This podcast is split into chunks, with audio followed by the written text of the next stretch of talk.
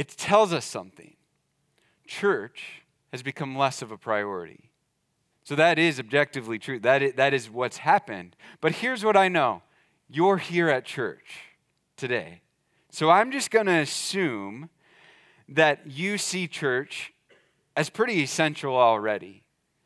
But do you know why it's essential? You see, I, have asked people that in our church within the last six months because I've done a lot of research on this. And people struggle to give me answers right away. I mean, they had to really think about it. Ah, I guess I just do it. You know, eventually they come up with good answers, but it takes a while.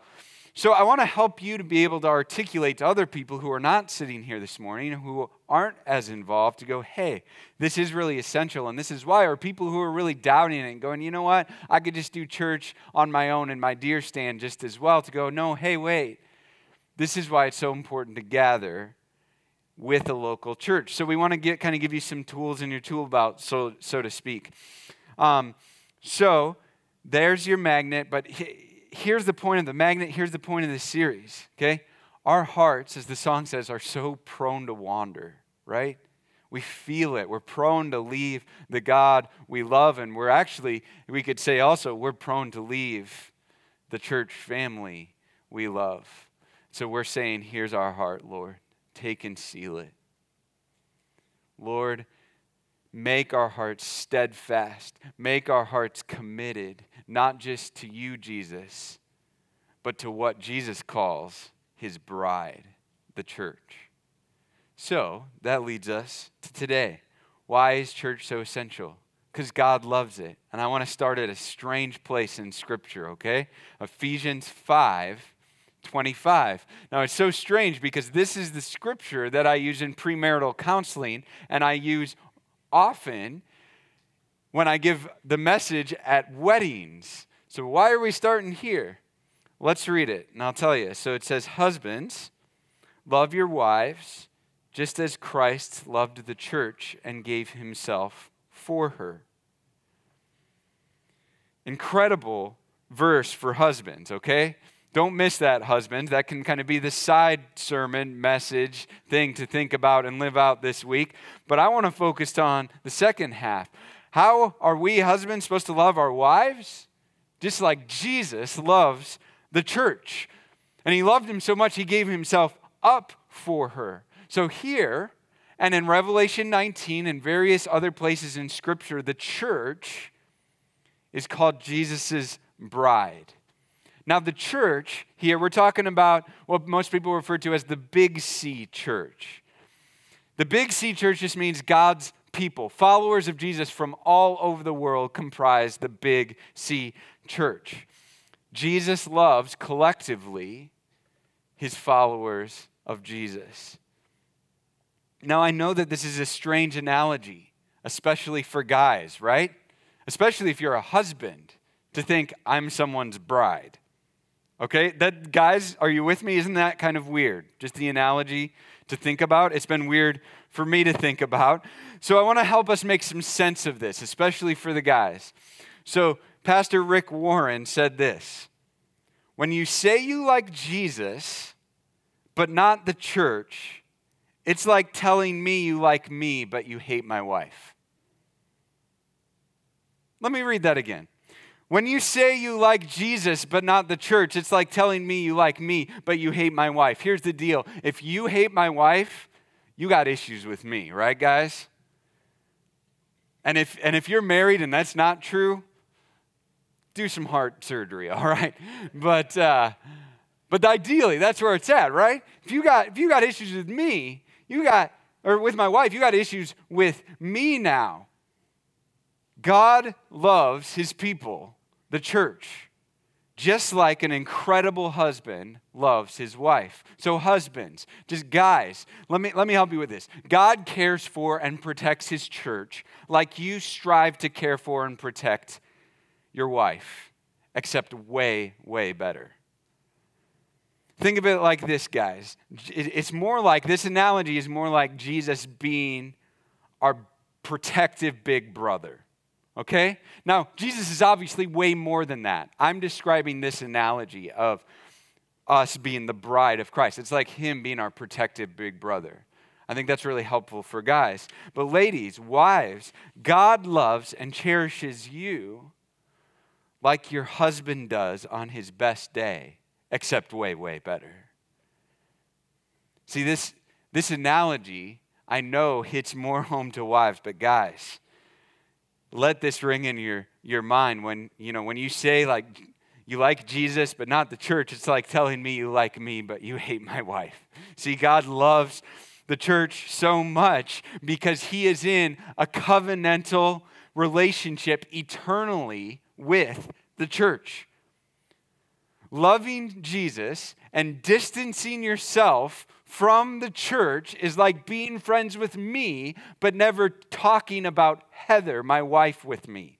That would be a weird relationship and not a friendship I would have in my life.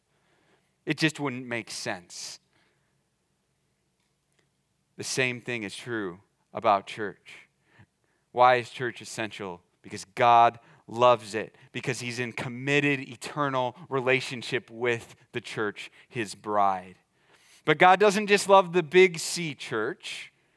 God loves what I'm going to call the little c church. God loves a local gathered church.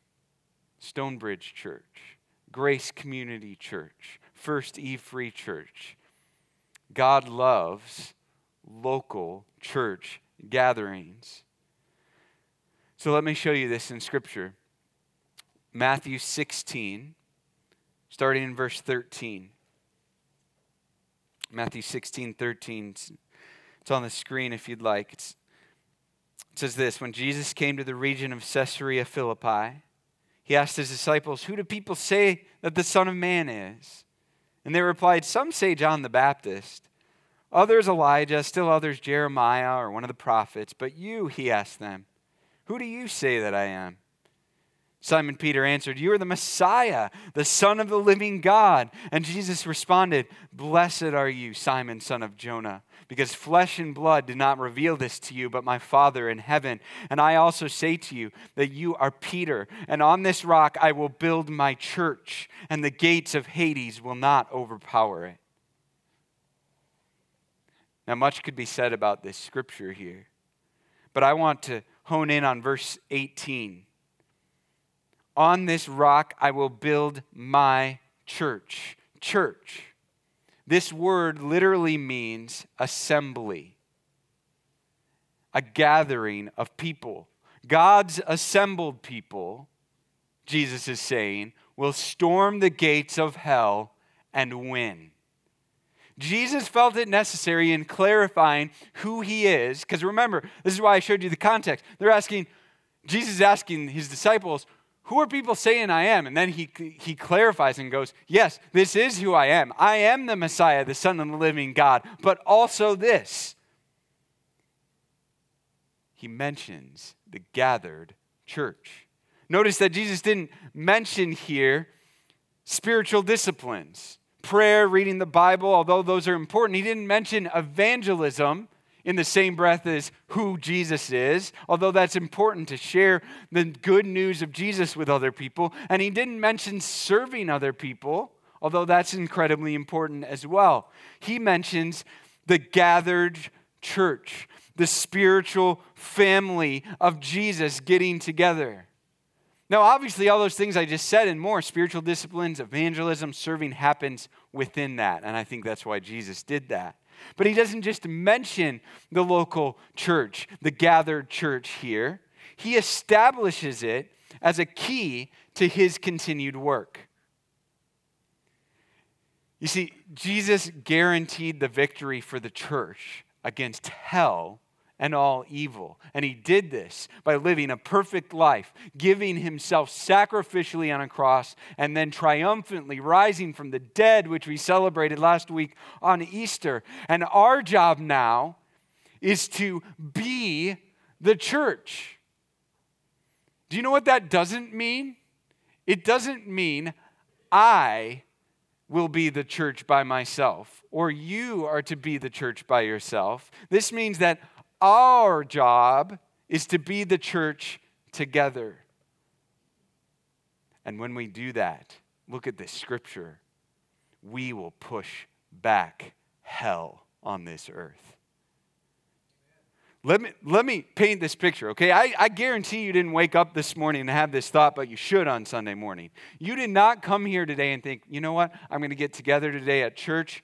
And because of us getting together today, the gates of hell are going to be pushed down and pushed back today. I guarantee you didn't have that thought, but you should. Because here's the deal Jesus is the head of the church.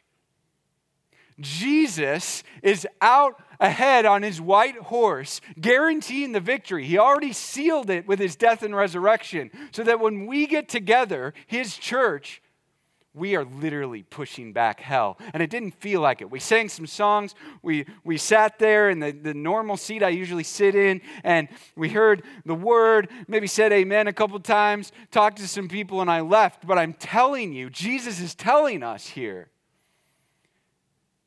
that this is what happens when the church gathers. Do you believe that? Next time you go to Bible study, think, I'm not going to study the Bible with some other people this week. I'm going to push back the gates of hell. I'm not coming to church to sing some songs. I'm not coming to church to hear Matt blab on and on about this or that. I'm here to push back the gates of hell with Jesus leading the way. Do you believe that?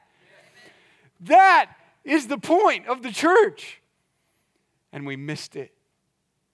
And I miss it in my heart so often. I just come in and do the same thing, and we all do this, but don't do it anymore because it's not what Jesus has called us to. We need to have a shift in our hearts, we need to have a shift in our heads. See, you are not the church. In America, I've, I've heard this said. I heard a song on the radio this week, and it was well intentioned, okay? A well intentioned song that said, You are the church. And I'm like, No, you're not. I'm not the church. You are not the church. We are the church. I certainly have Jesus inside of me and have a responsibility, but I am not the church. So, therefore, sitting at home with my Bible open is not church. Important? Intensely important, but it's not the same thing. COVID taught us otherwise. And it's not okay. In this book, you, you, maybe saw it on your way in, and, and this series was loosely based off of this book, but this goes into much more detail. Rediscover Church says sometimes people like to say that a church is a people, not a place. It's slightly more accurate to say that a church is a people assembled in a place. See, I'm also not saying that church is this brick and mortar building. It absolutely is not. We could be meeting out on a barge in the river, on the Des Moines River, although it's too shallow, but just go with me, okay? Um, that would be church because it's the gathering of God's people. But it isn't just me. I'm not the church. You're not the church. We are the church. There's no way around it. You see, God loves the local gathered church, and it's His tool for pushing back the darkness in this world until His return. Let's take a, a couple pages over in Matthew to Matthew chapter 18, verse 20. And this is on the screen as well. Matthew 18, verse 20. Where two or three are gathered, it says, together in my name, I am there among them. Powerful, powerful verse. I want to help us understand this verse in context, though, because it's often misused. This, this verse is actually the last verse from a passage that we don't like to read, even as Christians. Okay? We love to, to take this verse and put it over here and go, yeah, let's get together, the two or three of us. But we don't like what it said right before it uh, very often. But it's actually talking about, if you look at it, the restorative process for dealing with sin within the church. And so I want to share this quote from theologian Matt Smethurst. He says, Moreover, In light of the preceding verses, he's talking about Matthew 18 20. Jesus is not discussing two or three believers swapping prayer requests at Starbucks. He's envisioning a whole congregation assembled to, to put someone out of their fellowship as the culminating act of church discipline. And he promises those believers, the ones gathered, to exercise the keys of the kingdom, that he will be with them. This is remarkable. However unimpressive a gospel believing church may appear to the world, Jesus authorizes its assembled members to speak and act in his name with his insignia to tend the boundaries of his church and declare on heaven's behalf who belongs to him. Whoa. See, when it says where two or three are gathered in his name, I am there among them. It's not simply that Jesus is present when the church gathers. That is true. It's that Jesus entrusts his people with the responsibility of acting, loving, teaching, and even rebuking on his behalf when the church gathers. He's handing them the keys. But here's the point God shows up in a special way when the church gathers. God's stamp of approval and special blessing is on the gathered local church. Now, I want to pause for a second and I want to address a popular opinion I've heard about the church. It goes something like this Church leaders are hypocrites. I don't want to go. They're all hypocrites. And to that, I would say, You're right, and you're looking at one. Hypocrisy is a huge problem for church leaders. Church leaders are called to higher. The qualifications in 1 Timothy and Titus and James, it says, will be judged more strictly. And you better believe a day does not go by that I don't feel the weight of that, as do the other leaders within our church. And we don't take that lightly. But here's what I want us to see. Here's what I want us to understand. You looked at a hypocrite in the mirror this morning. And I'm not talking about your kid or your spouse walking by as in the bathroom, okay? Although that's true too. Uh, I'm talking about you. I'm talking about me. See, to some degree or another, we say one thing and then do the opposite. Our hope, though, according to this verse, is that when two or three hypocrites gather in Jesus' name, he's there among them too. Yes, that is the grace of God. See, Jesus is here in a special way. And it's often the very gathering of God's church, of God's people, that helps us live less hypocritically. So, I want to say this, and I want to, and I mean this. I mean, especially as a church leader, I am sorry if you've been hurt by the gathering of God's people, the church, especially if it was here, and especially if it was me. But God can and does deal with and even use that. Don't let the past dictate your future. Don't let the past hurtful experiences of God's church keep you from experiencing God through others in the church today. You're only robbing yourself of joy. You're only robbing yourself of the opportunity to enjoy the gift of the church that God has given to us. We're rejecting His design when we start to stiff arm the church, even if we've been hurt. But I do want to acknowledge that real hurt, I'm positive, in this room has taken place. This is going to be, maybe, maybe you'll get it right away. I don't know, but maybe this will be crazy sounding to some of you. But I've been hurt by the church. I think we all have to some degree because there's a bunch of sinners around, right? But thankfully, sin is not our identity. Our identity as followers of Jesus is Jesus, and He's perfect. And so there is hope for Christian community. There is hope for you being part of a local gathered church and having real, loving, encouraging, challenging sometimes relationships that really help you along. You can have that no matter what's happened to you again. So here's what I want to do I want to just pause for a second. I'm not ending the sermon early. Yeah, I know, I know.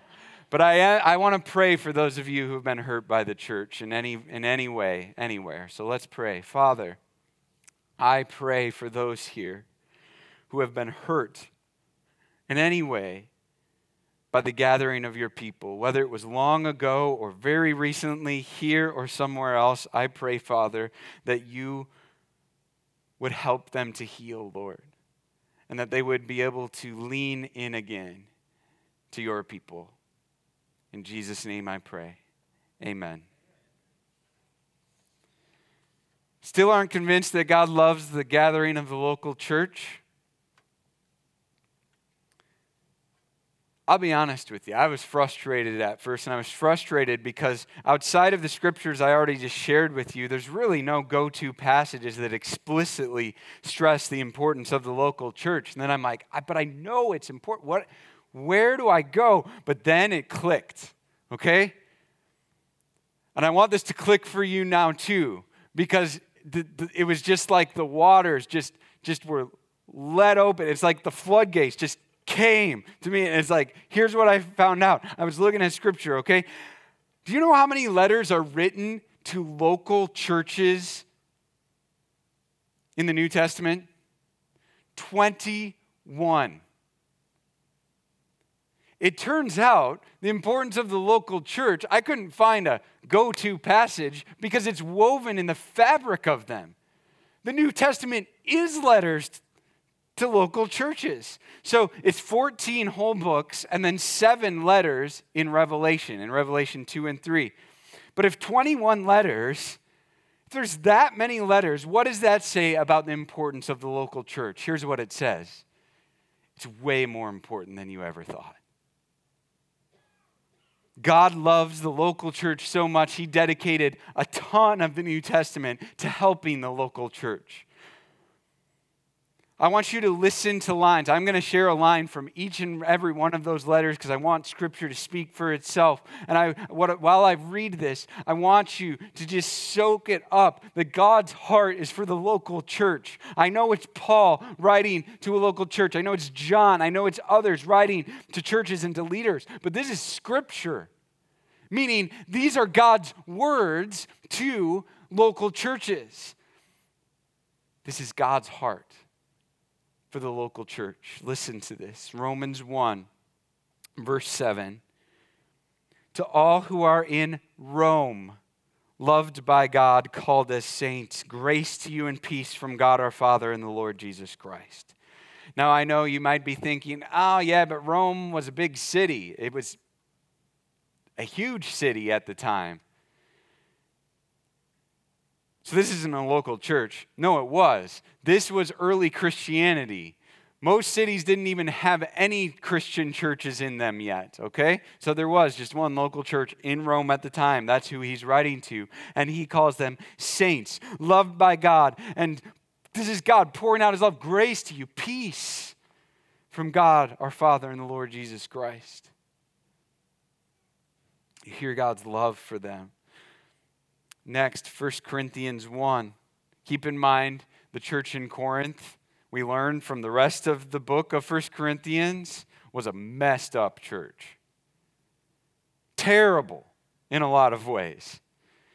He says to the church of God at Corinth, to those sanctified in Christ Jesus, called as saints, with all those in every place who call on the name of Jesus our Lord, both their Lord and ours, grace to you and peace from God our Father and the Lord Jesus Christ. If that is how God addresses a church who is really struggling, what's that say about God's heart for the local church? Grace and peace to you. Saints, he calls them, sanctified.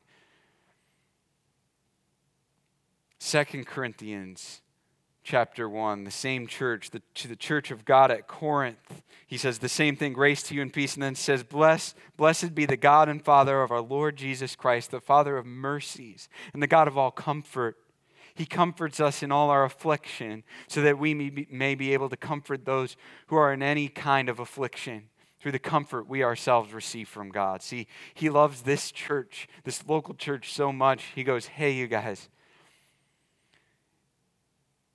you need some encouragement, you need some comfort. Come and find it in me. God is saying to them, and then let that comfort extend to one another because y'all really need it. He loves them so well, so tenderly. Galatians 1 To the churches of Galatia, grace to you and peace from God, our Father and Lord Jesus Christ, who gave himself up for our sins to rescue us from this present evil age, according to the will of God our Father. He reminds them of the gospel of Jesus Christ. Then he writes to the church in Ephesus, Ephesians 1 to the faithful saints in Christ Jesus at Ephesus, grace to you and peace from God our Father and the Lord Jesus Christ. Philippians 1. To all the saints in Christ Jesus who are in Philippi, I give thanks to my God for every remembrance of you, always praying with joy for all of you in my every prayer because of your partnership in the gospel from the first day until now. Do you hear that? He's praying with joy. This is God's heart for the local church. I'm praying with joy for you. I give thanks for you. Man, he loves them so much. Colossians 1 To the saints in Christ at Colossae, who are faithful brothers and sisters, grace to you and peace from God our Father. We always thank God, the Father of our Lord Jesus Christ, when we pray for you, for we have heard of your faith in Christ Jesus and the love you have for all the saints He's encouraging them. You guys are faithful. You have genuine love for one another. 1 Thessalonians 1 to the church of the Thessalonians. We recall in the presence of our God and Father your work produced by faith, your labor motivated by love, and your endurance inspired by hope in our Lord Jesus Christ. Do you hear the specific encouragement he gives them? He doesn't just say, You guys are doing a great job as a church. No, he says, I know your work and it's produced by faith. Your labor is motivated by love, your endurance inspired by hope in our Lord Jesus Christ. Second Thessalonians 1 to the church of the Thessalonians, we ought to thank God always for you, brothers and sisters, and rightly so, since your faith is flourishing and the love each other each one of you has for one another is increasing. He goes i see it. I see you guys really love each other in an incredible way in a supernatural way. Keep that up. 1 timothy 1 now he is writing to a pastor to timothy my true son in the faith as i urged you when i went to macedonia remain in ephesus. He's a pastor of the church the local church in ephesus so that you may instruct certain people not to teach false doctrine or to pay attention to myths and endless genealogies. See, here, God cares so much for the church that he addresses the pastor and he says to the pastor, Hey, hey, you're doing a fantastic job. And I want to encourage you and instruct you and challenge you. Hey, here are some things to look out for as you pastor. 2 Timothy 1 To Timothy, my dearly loved son, I remind you to rekindle the gift of God that is in you through the laying on of my hands. For God has not given us a spirit of fear, but one of power, love, and sound judgment. Now he's saying to this church leader, hey, Remember the gifts that you have. Don't let them wane. Keep using the gifts that God has given you for the benefit of my church there in Ephesus. Keep it up. Don't be marked by fear, be marked by power, love, and sound judgment. Titus 1, he's writing to Titus, another pastor, my true son in our common faith. The reason I left you in Crete he's the pastor at the local church in Crete, was to set right what was left undone. And as I directed you, to appoint elders in every town. Elder is synonymous in the Bible for pastor. He was not only to pastor this church in Crete, but also to plant churches and appoint pastors at those churches as well. That's how much God loves the local church and seeing more local churches planted. Philemon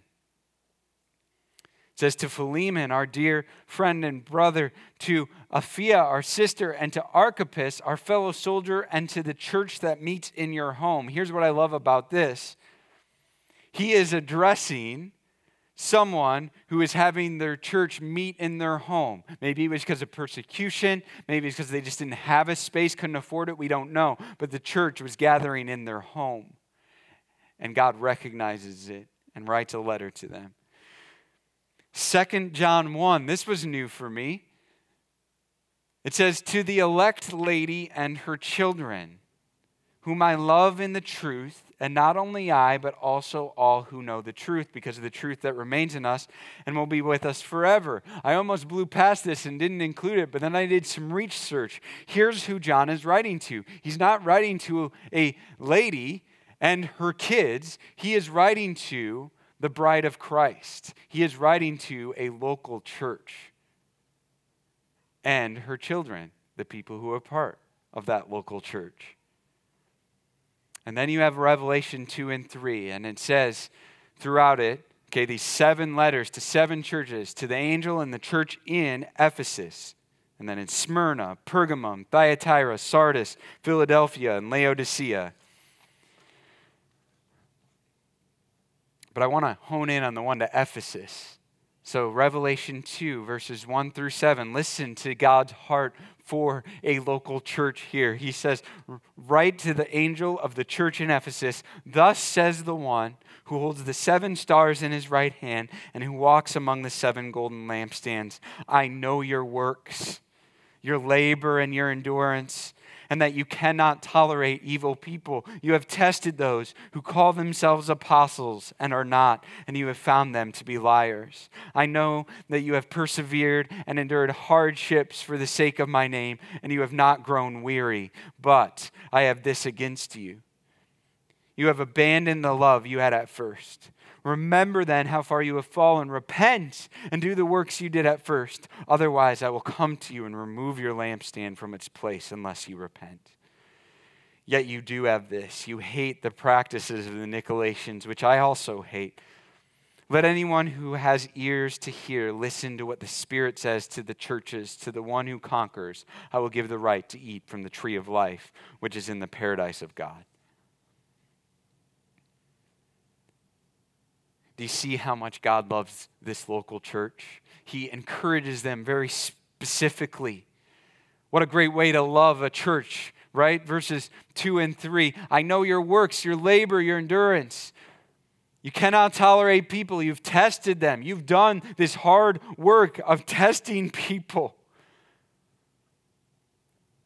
You've called some people out even as God has led you.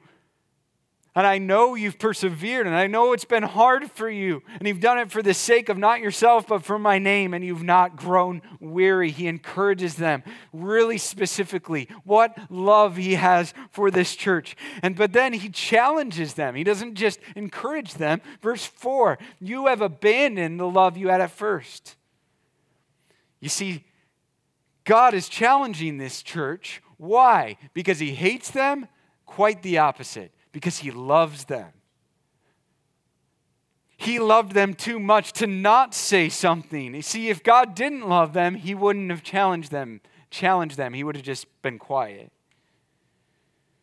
But then he doesn't just challenge them, he gives them hope and he gives them a way forward. Verse 5 Repent, he says, and do the works you did at first. See, here's your hope. You don't have to stay there. And I'm not sitting here condemning you. No, I'm saying, I'm challenging you and saying, hey, there is a way forward, and here's the way. Take it. And y'all will be better off for it. What incredibly attentive and intentional love God has for this local church. And that's the attentive, intentional nature of God's love for every local church. The ultimate way that God showed how much He loves the church is where we began today, and it's the cross. You see Ephesians 5:25 when it says that to, for husbands to love their wives as Christ loved the church and gave himself up for her. He was saying, "Hey, I'm the ultimate example. Church is essential because God loves it And God loves the church. Get this God loves Stonebridge Church so much that he was willing to give up his very life for it. Church is essential because God loves it to the point of death, even death on a cross. Let's pray.